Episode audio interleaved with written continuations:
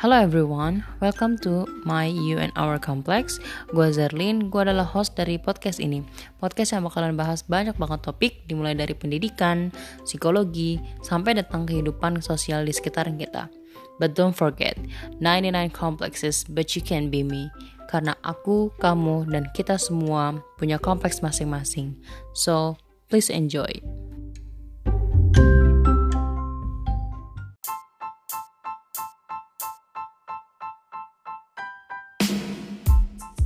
Halo semuanya, selamat datang kembali di podcast My You and Our Complex. Baik lagi bareng gue Zerlin.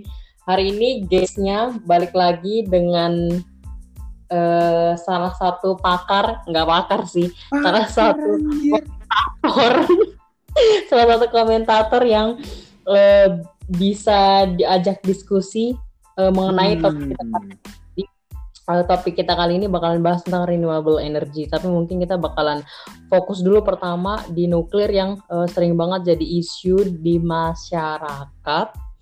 Hmm. Uh, dan bahkan maksudnya orang-orang tuh apa ya menerimanya itu selalu konotasinya negatif gitu di Indonesia.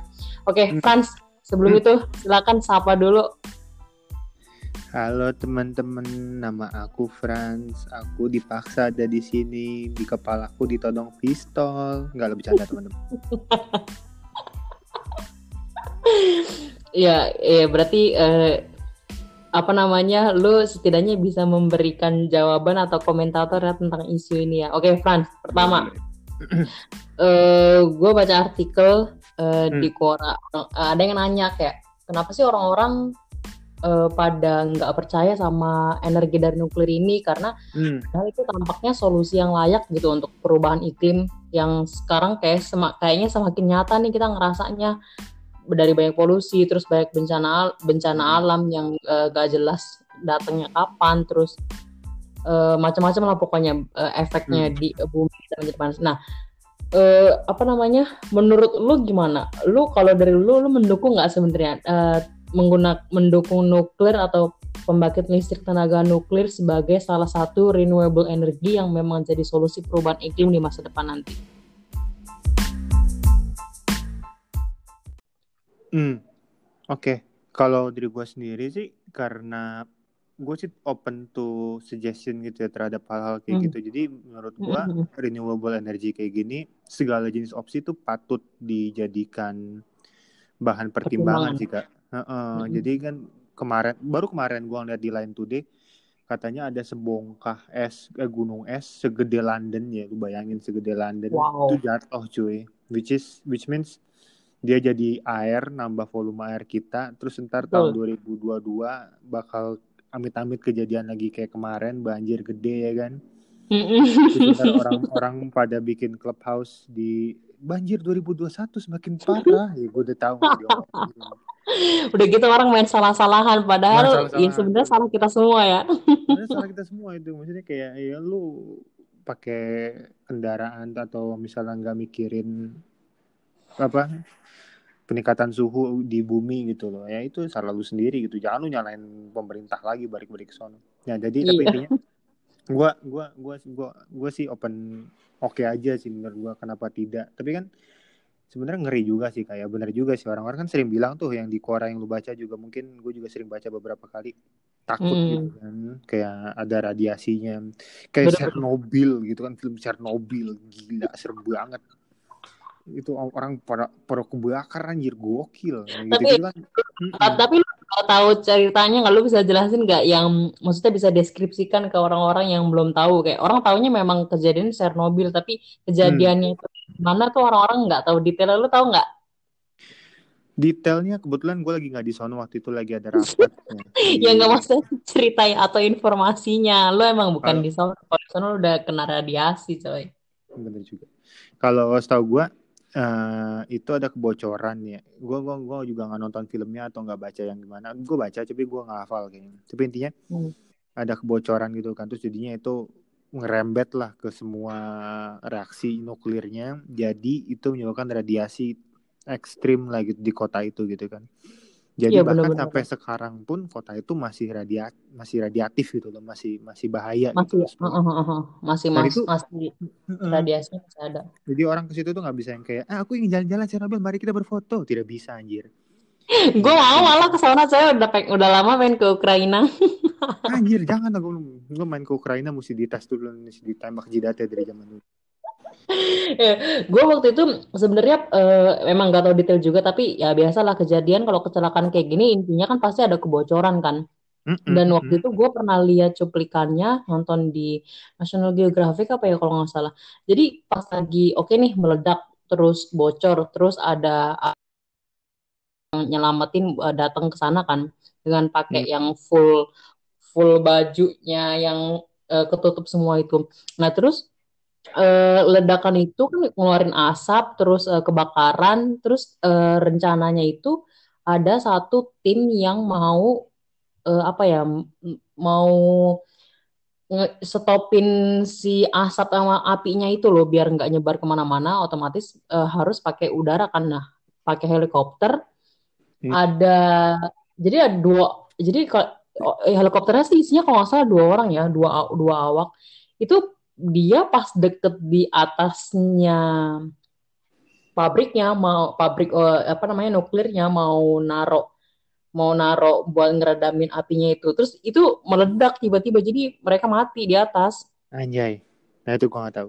Itu ya filmnya. itu ya itu itu ada itu ada eh, apa namanya ada videonya jadi ceritanya kayak gitu maksudnya Hmm. makanya eh, tambah parah ya karena eh, orang yang mau nyelamatin dari udara pun juga ternyata kena ledakan dari pabriknya itu terus Udah ya udah dia mati kali itu. Iya udah terlambat. Nah, eh, bicara nuklir. Hmm, Jadi hmm. eh, kalau di Indonesia tuh entah kenapa eh, apa ya konotasinya itu balik lagi. Kalau misalkan udah bawa isu nuklir tuh pasti konotasinya negatif, nggak cuma Hmm, dari masyarakat, tapi apalagi dari LSM LSM gitulah yang hmm. anti fosil atau anti energi nuklir. Padahal ya sebenarnya maksudnya kalau secara bisnis ya Hmm. sebenarnya eh, orang-orang yang eh, punya tambang batu bara sama gas alam sama minyak bumi itu ya sebenarnya bakalan tersingkir kalau misalkan nuklir ini Pasti. benar-benar mati kan. Mm-mm. Nah, ya itu apa namanya? Meskipun meskipun kayak misalkan sekarang eh, Adaro Adaro setahu gua memang dia eh, batu baranya itu udah envirocoal gitu loh. Jadi dia mengandung sulfur sama apa namanya? mengandung sulfur sama debunya tuh lebih rendah daripada batu bara yang biasa dan itu lagi banyak dipakai di negara maksudnya mereka tetap ekspor gitulah ke negara-negara Eropa terus ke negara Cina. Nah, menurut lu kesalahpahaman terbesar tentang pembangkit listrik tenaga nuklir yang ditakutin tuh apa sama orang? Nah, oke. Kalau menurut gua kayak yang tadi lu bilang mungkin ada beberapa LSM atau ya perusahaan yang pakai tenaga fosil yang udah mencoba kayak tadi lu bilang Adaro Envirocoal gitu kan, sulfur sama asapnya lebih sedikit. Sesedikit-sedikitnya cuy itu tetap coal ya. Nah, terus kalau menurut gua Kan kayak apalagi kalau pemakaiannya tetap banyak ya. Ih, sama aja bohong lu tetap aja ngambilin fosil gitu kan. Kan tenaga fosil lama-lama habis itu. Terus lu pakai, terus lu tetap ada sulfurnya meskipun lebih sedikit bla bla bla itulah. Nah, Hmm. sama kenapa orang-orang Indonesia lebih takut gitu kan lu pakai nuklir itu sebenarnya. Kan Mm-mm, pada salah paham gitu karena Hmm. konotasinya negatif kan. Hmm. Nah, yang jadi pertanyaan yang mereka takutin tuh apa sih? Kalau menurut gue ya, kayak yang tadi gue bilang, Chernobyl serem banget. Mungkin nomor satu adalah keselamatan gitu kan. Orang pada, iya nih nanti gimana keselamatan kita kalau misalnya di kampung kita ada nuklir ini bagaimana gitu kan. Maksudnya, Pad- soalnya kan biasanya kan gini, misalkan kayak eh, kita takut nih, eh misalkan eh, oh di di daerah Batang, Jawa Tengah kayak sekarang pembangkit listrik yang biasa. Kal- hmm. tapi kalau misalkan nanti tiba-tiba, oh oke di Jawa Tengah bagian sini akan dibangun pembangkit listrik tenaga nuklir, wah itu orang-orang pasti demonya kayak apa tahu nggak sih? Makanya itu, maksud gue itu ketakutannya orang-orang gitu. Maksudnya kayak orang-orang apa sih mereka takutin tapi kalau misalnya menurut gue nih ya orang pasti kalau dari gue sendiri kalau misalnya gue awam banget itu yang kayak gue nggak ngerti Hmm. nuk- Mm-mm. energi nuklir itu seperti apa pasti yang gue takutin keselamatan gitu kan Mm-mm. karena begitu dikasih tau, iya ini bapak-bapak ibu-ibu kita mau bikin tenaga nuklir nuklir itu apa pak oh nanti ini ada radioaktif jadi dari uranium yang begini terus kita ambil energinya bukannya itu radiatif ya pak itu bukannya bisa membunuh kita dan membuat kita mandul lah itu pada langsung ramen Jangan kayak gitu pasti itu yang dramain gitu kan nantinya. Nah Iya pad padahal setahu gua itu ketakutan itu tuh nggak nggak valid sih karena kecelakaan PLTN itu kayaknya nggak apa ya nggak nggak nggak nggak separah itu kan karena setahu Mm-mm, gue bener-bener. gue pernah baca nih jadi kecelakaan PLTN yang paling parah itu cuman makan maksim sampai 60 orang gitu loh Maks paling gede di Hmm. dunia tuh sekali kejadian tuh cuma 60 orang Mm-mm, cuman mm-mm. tapi apa ya eh, Itu orang-orang tuh itu ngerasanya kejadian dulu kali ya, maksudnya nggak bakalan kejadian lagi kedua kalinya karena ada udah ada tahap pembelajaran kan itu harus improve kan. Nah, itu. Sedangkan kalau misalnya terus memang sih setelah 60 orang itu menurut gua pasti ada beberapa orang yang radiatif dulu gitu, kena kena eh, radioaktif terus dia baru meninggal karena kanker dan segala macam. Mungkin memang agak banyak gitu kan. Cuman kalau dia kalau orang-orang mau bandingin kayak jumlah orang yang mati karena tenaga nuklir kena radiasinya sama orang yang mati karena ngi- nga- eh, ngirup asap dari batu bara. Hmm, Lebih banyak mana, coy? banyak banget itu tersebarnya. Jadi kalau misalnya orang mau head to head atau apple to apple, jumlah orang yang meninggal langsung sama orang yang meninggal karena tidak langsung, kan kalau Drake bilang 40, eh cuma 60 orang, nggak mungkin lah, pasti banyak yang kena kanker segala macam. Iya, memang ada 4000 lebih yang kena kanker gar setelah di luar dari 60 orang yang langsung meninggal itu. Mm. Cuman kalau mau head to head karena efek selain dari kejadian langsung, gitu kan, impact setelah gitu kan, ya itu gue bilang batu bara tuh sampai sejuta orang karena eh, sesak nafas dan segala macam. Bahkan di Turki itu pernah 2013 ya tambang batu bara itu 300 korban jiwa loh. Lebih berapa orang? Berarti lima kali lipat daripada 60 orang yang tadi gue bilang di tenaga nuklir yang kejadian paling-paling besarnya gitu loh. Hmm. Jadi nggak valid sih sebenarnya tingkat keselamatan kalau misalnya eh, iya nanti kalau ayahku bekerja di situ kemungkinan meninggalnya lebih besar nggak juga anjing. Jadi itu maksudnya lebih besar lebih besar apa sih dia dia nggak ngeliat fakta dari yang lainnya dulu gitu. Dia cuma asal sebut, asal bunyi, asal dengar dari orang-orang yang udah ketakutan duluan. Menurut gue sih kayak gitu ya. Mhm, Bener-bener. Terus lanjut eh, apa lagi eh, menurut lo poin-poin selanjutnya yang kira-kira orang Indonesia tuh salah paham tentang nuklir? Sama yang kedua paling pertama kan soal keselamatan ya. Hmm. Sama yang kedua kan efek efek efek lanjutannya gitu radiasi yang tadi gue bilang kan. Hmm. Orang tuh pada ketakutan gitu kayak radiasi ntar gue kena ini gitu nanti pala gue eh jadi mandul gitu gitu kan padahal lu setiap hari ngeliat rokok tulisannya rokok menyebabkan kam- gangguan kehamilan dan janin sama nggak tuh sama radiasi. Padahal tiap hari Terus, kita keluar kena eh, matahari, makanya harus pakai. kena matahari kan radiasi radiasi matahari enggak tuh aku merasa sehat kena matahari covid meninggal kanker kulit. Maksudnya gitu-gitu kan radiasi juga. Maksudnya kalau misalnya lu ngomongin radiasi, tergantung bagaimana itu mengkontennya kan. Dan Hmm. kalau nuklir ini nggak mungkin dia asal taruh. Misalnya apa kalau misalnya bayangin nuklir tuh uranium kayak warna kuning menyala terang terus taruh di tengah ruangan itu kayak ayo kita ambil energi ini teman-teman. Nggak gitu cuy. Gua nggak ngerti gimana sistemnya. Cuman kan pasti itu terkonten gitu loh di Iya, dalam PLTN gitu. Nggak mungkin yang segala jenis kebocoran lah pasti di lakban sama mereka. Nggak mungkin ada kebocoran Pasti pasti. K3-nya Baik. eh, di upgrade lah. iyalah.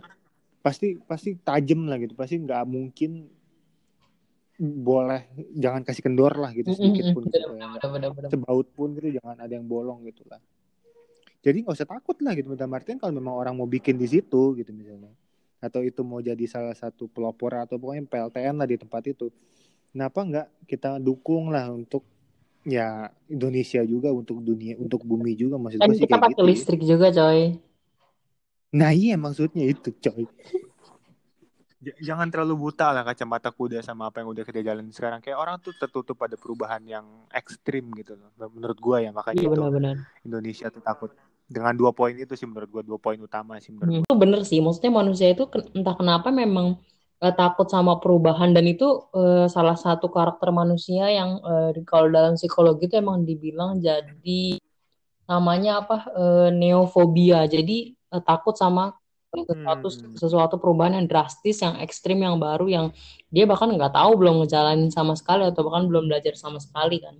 Nah, e, gara-gara mau bahas ini, jadi kemarin baca-baca cari informasi gimana sih sebenarnya cara kerjanya hmm. e, tenaga pembangkit listrik tenaga nuklir gitu kan kayak kenapa orang saking serem banget padahal eh, nggak uh, tahu cara kerjanya kayak gimana.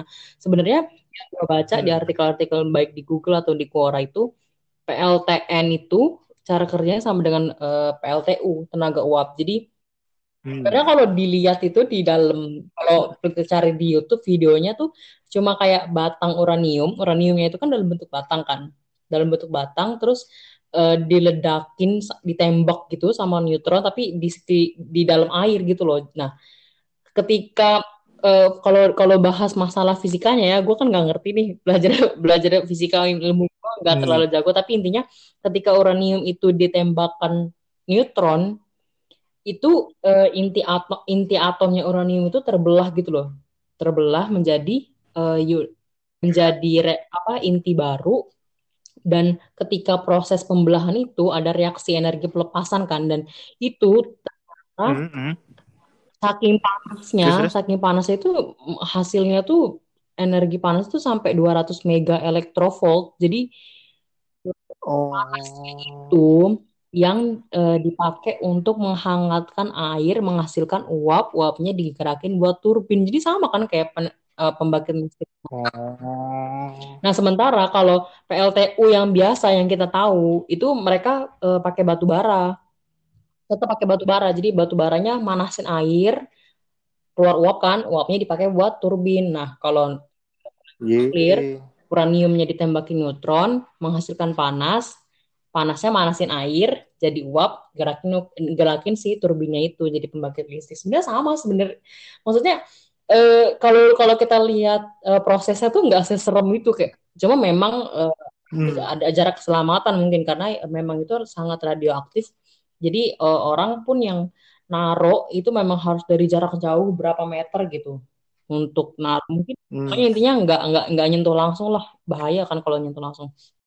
Kalau menurut lu berarti apa yang harus uh, kita lakukan untuk mengubah image nuklir ini yang tadinya negatif jadi kayak positif? Ternyata sebenarnya kejadian yang Chernobyl itu kejadian dulu dan sekarang bisa diimprove terus keselamatannya udah uh, bisa dijaga uh, maksudnya orang yang kerja pun juga uh, radiasinya bisa dikontrol sampai di bawah minimum jadi nggak benar-benar menghancurkan diri kita sendiri kalau menurut lu tuh apa yang kurang gitu apa yang harus kita lakukan dari dari sudut pandang lo Sudut pandang gue sih lebih ke arah masyarakatnya diedukasi sih. Hmm. Edukasi masyarakatnya kan pasti ya pasti edukasi masyarakat yang kayak harus ya itu lagi tadi mungkin penjelasan dari lo itu kan gua aja yang dengarnya kayak wow sangat simpel dan sangat baik. Ya kayak lo bilang berarti PLTU sama aja dia pakai batu bara dong sama aja pakai fosilnya ngapain gua? Orang-orang PLTU adalah pengganti tenaga fosil. Tetap aja pakai batu bara iya batu batu bara itu tetap muter aja di situ ya di masalahnya nggak bakal selesai. Jangan kalau PLTN kan jelas gitu. Tadi gue udah baca juga sempat baca kalau uranium di dunia itu jumlah uranium untuk dipakai PLTN gitu itu bisa menyokong bumi 100 tahun ke depan. Wow. Gue udah nggak cucu cicit gue juga udah gak kenal siapa gue lagi bikin podcast. Ini podcast orang tua kita.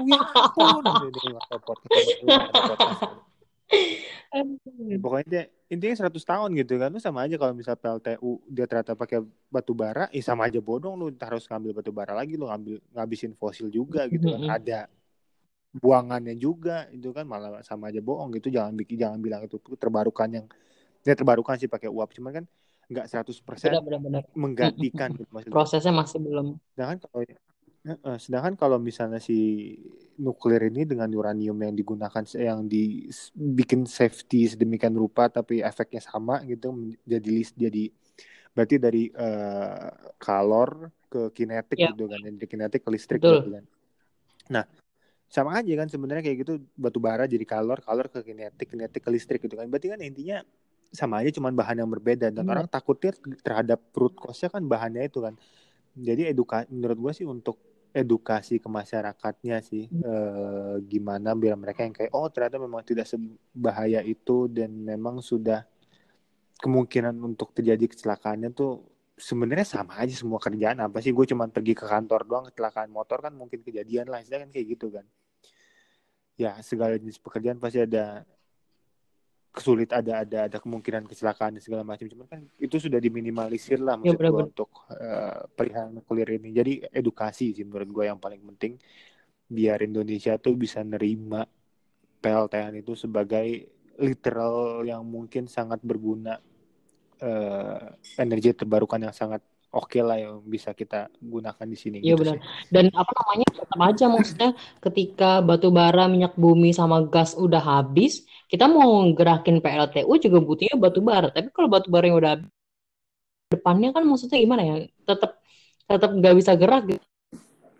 Eh, energi yang lain yang bisa menggantikan setelah semua ini habis ya meskipun orang-orang eh, lihat di saham-saham eh, tambang batu bara dan eh, apa namanya minyak bumi itu untuk Indonesia kebutuhannya masih aman, uh, tapi itu hanya, hanya terbatas. Itu juga mereka harus mulai membatasi ekspor ke luar negeri kan. Kalau uh, cadangan kita dipakai buat ekspor ke luar negeri ya kita kebutuhan di sini juga uh, apa namanya bakalan habis juga kan. Gimana dicoba? Iya lah, sama aja bodong lu ngomong kayak gitu. Lu pakai batu bara buat energi terbarukan. Nggak ada bedanya. Iya berarti berarti kayak tapi susah coy kalau menurut gue ya nggak tahu sih maksudnya kalau misalkan memang ada narator atau komunikator yang bagus dia bisa ngejelasin tanpa ada bawa-bawa politik di belakang ya sekarang aja susah Frans Oh gimana iya, itu masalahnya. Nah mungkin itu juga sih, maksudnya edukasi terhadap uh, bapak-bapak dan ibu-ibu petinggi-petinggi untuk tidak mempolitisasi, menguangisasi. Ya gue nggak tahu lah, out of nothing lah, gue out of context nih. Nggak nggak paham lah atau mereka memang kayak yang bilang di awal tadi. Nanti gimana ya kita uh, Pertamini tidak ada yang jualan lagi kalau misalnya menggunakan gitu.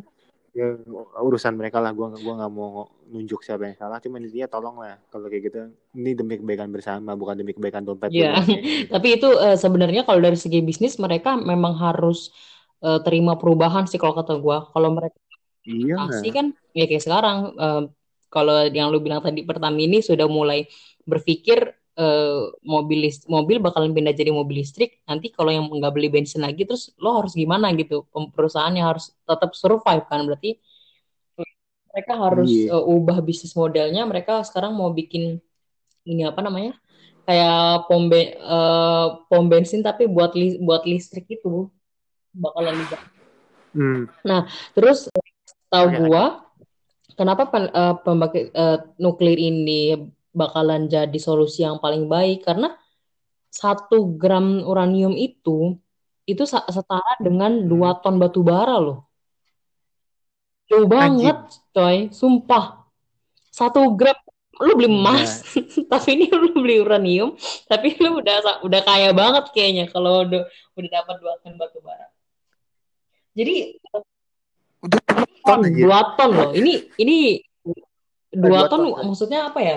Unitnya aja tuh udah beda jauh gitu. Apalagi ya maksudnya ini bisa uh, irit lah kalau untuk uh, kebutuhan listrik secara besar ya kalau misalkan mau bicara Indonesia dan maksudnya uh, kalau kemarin kan ini listrik batu bara kan gimana ya Indonesia kan masih terpusatnya kan di Jawa dan Bali kita tahu listriknya kan belum merata sampai ke daerah-daerah terpencil itu gue gue nah maksudnya gue berharap sih maksudnya dengan nuklir ini ya nggak tahu ke depan nanti kayak gimana tapi setidaknya nggak cuma memenuhi kebutuhan industri Jawa dan Bali dan, dan listrik konsumsi di Jawa dan Bali aja, tapi yang lain-lain tuh udah bisa rata gitu loh.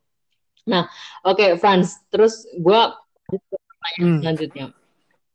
Jadi pemerintah pemerintah Indonesia nih, pemerintah kita sebenarnya udah hmm. mikir apa? Kalau misalkan bicara renewable energy, berarti kita uh, otak nggak bisa hidup di 2021 bicara 20 sampai uh, 50 tahun ke depan. Nah, Indonesia ini sebenarnya udah Betul. mau merealis merealisasikan en energi baru dan terbarukan ini dan targetnya hmm. tar target energi listrik di Indonesia tahun 2025 itu energi listrik yang terbarukan itu uh, targetnya itu 23 persen dan uh, semoga hmm. yang apa namanya dengan menggunakan kalau nuklir ini masuk ke depannya di tahun 2025 bisa bisa kebantu lah. Jadi batu Hmm, lebih besar iya, mungkin iya, iya, angkanya benar. kali Jadi angkanya lebih besar. Nah, terus ada sebenarnya dari banyak energi baru dan terbarukan kayak misalkan kita tahu ada solar panel, terus ada turbin Hmm. angin, terus ada turbin air. Hmm. Orang mikir udahlah Hmm. itu kayaknya paling mending daripada nuklir gitu kan. Tapi padahal eh, sebenarnya eh, tiga energi itu juga banyak sisi negatifnya gitu. Tetap aja pasti ada si ada samping Hmm, kan kayak misalkan solar panel. Eh, dia kan terbuat dari bahan logam berat kan yang eh, manufacturingnya itu bikin solar panel itu juga menghasilkan polusi. Terus belum ada Hmm. industri yang mampu mendaur ulang panel yang sudah rusak. Jadi bakalan jadi nambahin Hmm. sampah logam yang merusak lingkungan. Nah, betul. Turban angin bagus. itu pun juga sama karena eh, pakai solar ma- masalahnya sama kayak solar panel fiberglass yang nggak bisa didaur ulang jadi bakalan cuma dapat Hmm.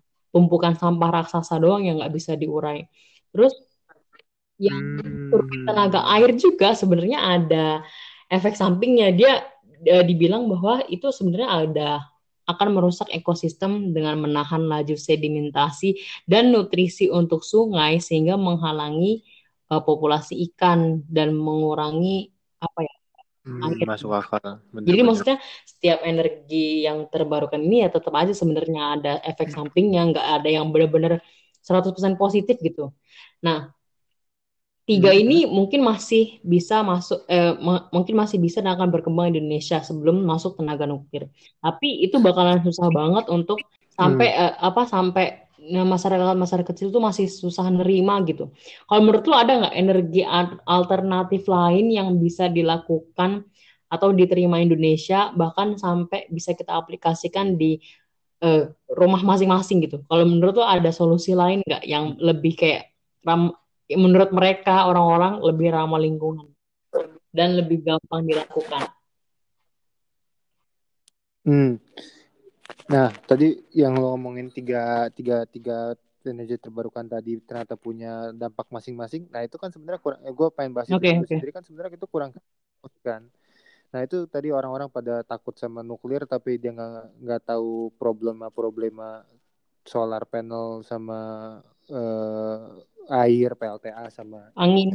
udara tadi Mhm. kan se- Heeh, gitu kan. Mereka tuh nggak nggak nggak nggak nggak nggak nge-view ke arah sana juga gitu. Mereka cuman oh ya udah nuklir bahaya titik gitu. Tapi mereka nggak nge-view juga bahwa si ada manufacturing yang logam beratnya itu susah buat pengadaannya mahal juga udah gitu. Nanti kalau udah rusak jadi sampah doang. Nanti kan dia nggak dia nggak pikir ke arah sana Iya, gitu. iya.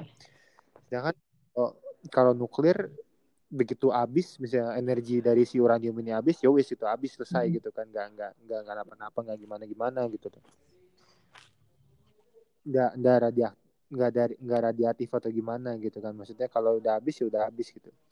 Nah itu itu maksudnya kita masalah edukasi yang harus kita kasih tahu ke orang-orang Indonesia sih kak Benar, benar, benar. kalau untuk opsi lain sebenarnya gini gue pernah ada baca atau nonton beberapa opsi lain sih. Kayak yang pertama nih lu pernah dengar nggak sih ada satu desa nih di daerah Bogor kalau nggak salah. Dia buat eh, buat masak ya buat masak doang. Ini baru buat kalor lah gitu baru buat eh, masak di rumah.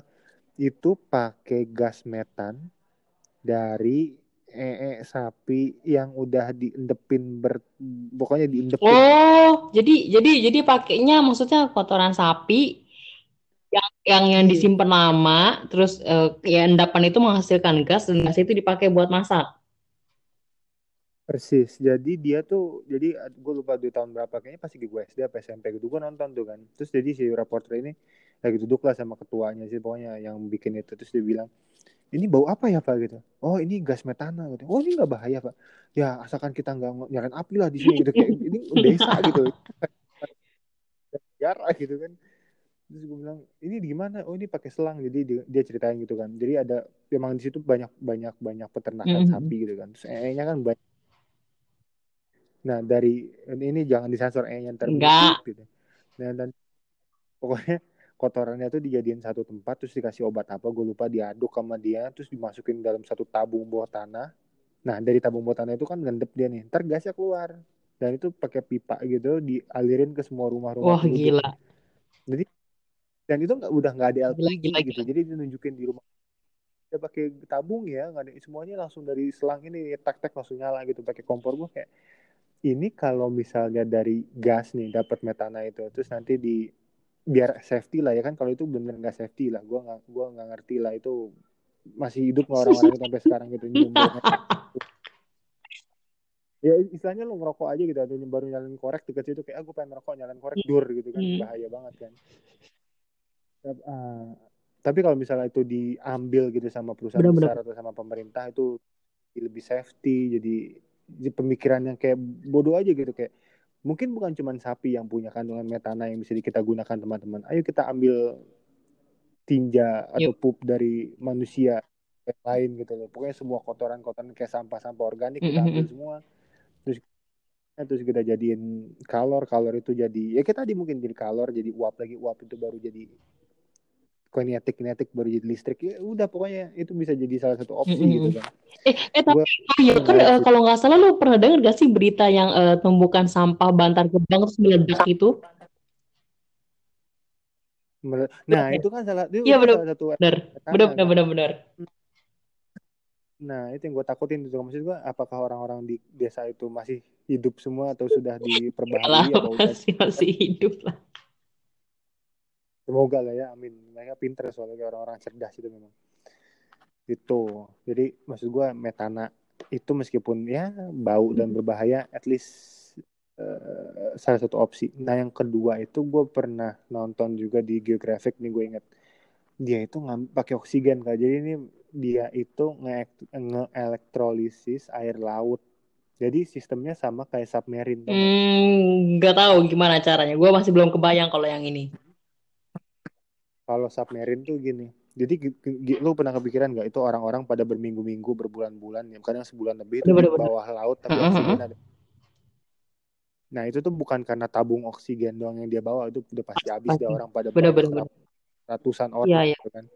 Itu ternyata dari kulit-kulitnya si eh, s- kapal selam itu, Mm-mm. pempek itu, itu nge-elektrolisis air laut jadi pakai karbon pokoknya dia nge-elektrolisis gimana dia akhirnya men- mengeluarkan dari H2O itu dia mecah antara hidrogen sama oksigen Oh, jadi dia mecah atom lagi biar ngasilin eh, oksigen buat kebutuhan eh, sehari orang itu. nah begitu udah dia masuk begitu udah kepecah masuk oksigen oksigennya dia tampung lah ke dalam si tabungnya itu jadi energi yang muter-muter di situ terus Oh, alah. itulah orang di bawah laut itu masih bisa napas itu oksigennya ada terus itu karena dia ngambil dari air laut elektrolisis gitu Wah, gila sih ini mantul banget ya. Ini kalau eh, orang-orang melihat potensi bisnis ini kesempatannya bisa diambil coy ini. Nah, itu maksud gue bisnis yang besar. nah, itu tapi kan maksud gue kalau oksigen itu sebenarnya daya bakarnya tinggi Iya, banget benar-benar. kan. Dan itu, itu mungkin salah satu yang agak agak bahaya juga sama kayak Iya, metana gitu kan. Apalagi kalau oksigen gak ada baunya. Kalau metana masih Iya. bau nih, gitu bahaya nih gitu. Kalau oksigen kan kayak aku bernafas dor gitu meledak. Tapi intinya kalau tapi ya itu cara yang bagusnya adalah mungkin dari oksigen itu jadi kalau bisa bisa lu entah gimana lu tampung satu tempat dan itu bisa jadi salah satu bahan pembakaran again gitu. Jadi kalor jadi kinetik jadi listrik apalah atau gimana caranya lu sendiri. Cuman dia itu caranya adalah air laut gitu elektrolisis air laut. Jadi mungkin lu bisa naruh dua kondu apa dua karbon gitu dua batang karbon Mm-mm. gede gitu kan di laut habis itu lu elektrolisis sampai gelembung belebok ambil oksigennya oksigen lu tampung sama hidrogen lu, pisah gitu kan. Itu tuh oksigen lu pakai buat apalah lu buat rumah sakit rumah sakit itu atau bisa lu mau jadi bahan bakar lain segala macam gua nggak ngerti deh. Tapi itu adalah dua opsi yang pernah kepikiran sama gua pernah gua jadiin paper tapi tidak lolos. Tapi ya itu intinya salah satu salah satu pemikiran gua Tapi lah. itu eh, maksudnya keren sih. Maksudnya apalagi kita Indonesia kan dikelilingi lautan ya. Kenapa nggak itu jadi ide gitu? nah Maksudnya untuk untuk memeratakan eh, energi listrik sam- dari ujung Sabang sampai Merauke ya kenapa nggak salah satunya pakai itu aja nggak sih? Iya kan elektrolisis air laut jadi oksigen itu maksudnya tapi nggak ngerti apakah eh, ini kan gua sependek pengetahuan Kita gua nggak gitu tahu detailnya kayak gimana ilmu prosesnya sama teknologinya. Eh, takutnya nggak bisa oksigen itu tidak bisa langsung jadi listrik atau tidak bisa langsung jadi kalor karena bisa meledak bla bla bla ya gua nggak ngerti gitu tapi maksudnya sependek pemikiran gua kayak bisa lu bakar setelah lu bakar bisa jadi energi lain. Lah lah lah lah gitu kan gue ngerti. Makanya paper gue nggak diterima mungkin karena itu gitu. Gue nggak lu harus berarti Dendam, coy dendam. dendam. Oh, dendam gue itu kayak itu gitu. itu sebenarnya dua dua potensi dua energi alternatif itu masih bisa kita lakukan sehari-hari. Kayak tadi buktinya si bapak-bapak itu kreatif sendiri kan pakai yang sampah metan itu jadiin gas. Maksudnya itu bisa kita lakukan gitu dan lebih masuk diterima sama masyarakat. Nah Fran pertanyaan tambahan nih ya. Nah. Eh, balik lagi ke bicara nuklir tadi. Kan eh, kita tahu eh, taunya konotasi negatifnya nuklir itu karena sebenarnya orang apa ya bicaranya itu kalau negara udah mau pakai nuklir bakalan jadi senjata nuklir. Itu menurut lu gimana? Apakah kita Waduh. bakalan eh kalau kalau kata-kata orang-orang tuh kita bakalan perang dunia lagi tapi perang dunianya pakai nuklir kayak Korea Utara, tapi nuklir Amerika, Rusia. Nah kalau menurut lu sebenarnya eh, negara-negara maju itu bakalan sampai kayak gitu gak sih? Ini apa Kalau out of topic yang tadi sih ini seru-seruan doang buat penutup. Kemungkinan itu sangat mungkin untuk terjadi. Menurut dari intelijensi intelijensi yang saya terima dari berbagai negara dan agensi-agensi besar yang saya miliki kemungkinan itu sangat besar untuk terjadi. Jadi kalau menurut lu? Tapi ya itu itu tergantung negaranya sih. Maksud gua kan kalau misalnya dia mau mempergunakan maksudnya kayak segala segala sesuatu kan? Kayak misalnya eh, apa ya? Ya bahasa kasarnya lu punya api bisa lu pakai buat menghangatkan diri atau ngebakar rumah orang kan? Ya lu punya opsi untuk menjadikan itu sesuatu yang baik atau sesuatu yang buruk itu kan up to them gitu. Tapi kemungkinan itu selama kayak kata Einstein ya as long as there is man there is war. Hmm, selama ada manusia pasti ada perang. Jadi potensinya ada. ya yang gue bilang 50-50 potensinya pasti ada gitu meskipun tidak kita akan menggunakan ini untuk keamanan atau untuk energi. Bacot loh pasti ada pemikiran kayak gitu pasti ada pemikiran gue punya tenaga nuklir haha gitu loh pasti orang mikirnya kayak gitu kan ini bahasa kayak gitu Ini ini kalau kata gua sih ini nih eh, gara-gara negara-negara ini yang eh, mau kuat-kuatan persenjataan terus tahu-tahu bawa isu nah nuklir, kayak itu lu ini bakal ledakannya lebih parah daripada Hiroshima Nagasaki. Jadi orang-orang takutnya gara-gara ini sih kayaknya ya. Eh, bisa jadi makanya Tapi gitu. tapi nih ya kemarin gua eh, nonton videonya di YouTube eh, in- pada interview Bill Gates kan. Bill Gates bilang eh, kenapa nanti Hmm. bakalan ada the next eh, panda- pandemic karena Hmm, hmm.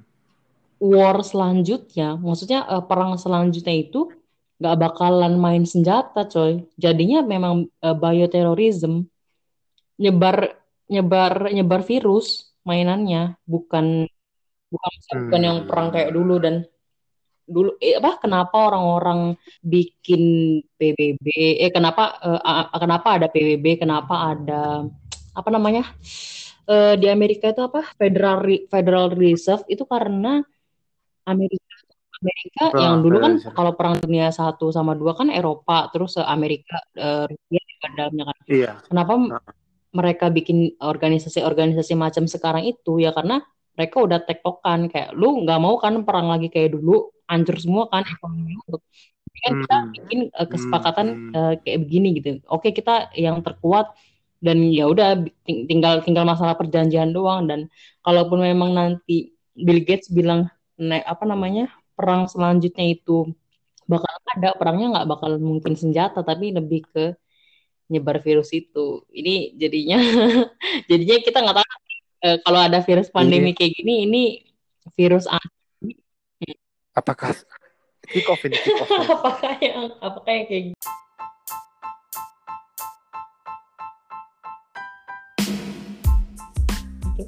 Oke, Franz, terakhir pesan-pesan yang eh, mau lu sampaikan kepada orang-orang Indonesia terkait energi terbarukan. Hmm. Eh, singkat aja paling mau bilang eh, jangan takut terhadap Asik. perubahan apalagi kalau perubahan itu mengarah ke Untuk semuanya lagi ya? gitu kan.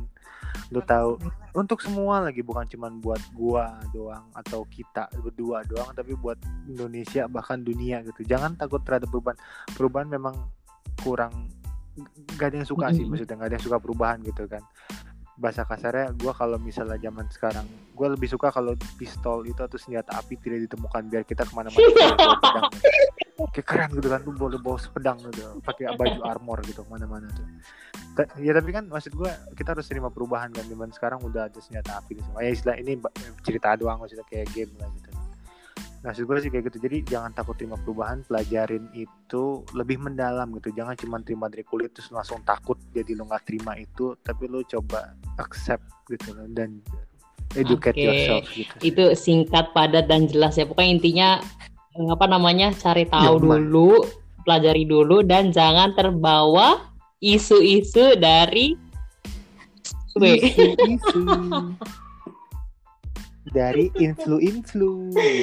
Iya, aduh. Oke, okay, Franz, ini seru banget sih kalau kayak gini. Maksudnya karena ini nambah ilmu, jadinya gimana ya? E, banyak yang harus di orang-orang juga gitu biar uh, soundnya lebih lebih banyak, bagus. Uh, Oke, okay, thank you Franz karena udah lu udah mau share, lu udah mau memberikan komentar dan respon. Next time nanti uh, topiknya apalagi kita yang akan kita bahas, silahkan uh, di brainstorming ya nanti biar gua cari-cari cari-cari data lagi, cari-cari pertanyaan lagi. Uh, Oke, okay, sampai di sini dulu podcast kita kali ini. Thank you Franz. Semoga teman-teman yang lain uh, bisa mendapatkan ilmu pengetahuan dari podcast kita berdua kali ini ya Franz ya. So, goodbye everyone. Bye bye, France. Ciao, Bella. Uh,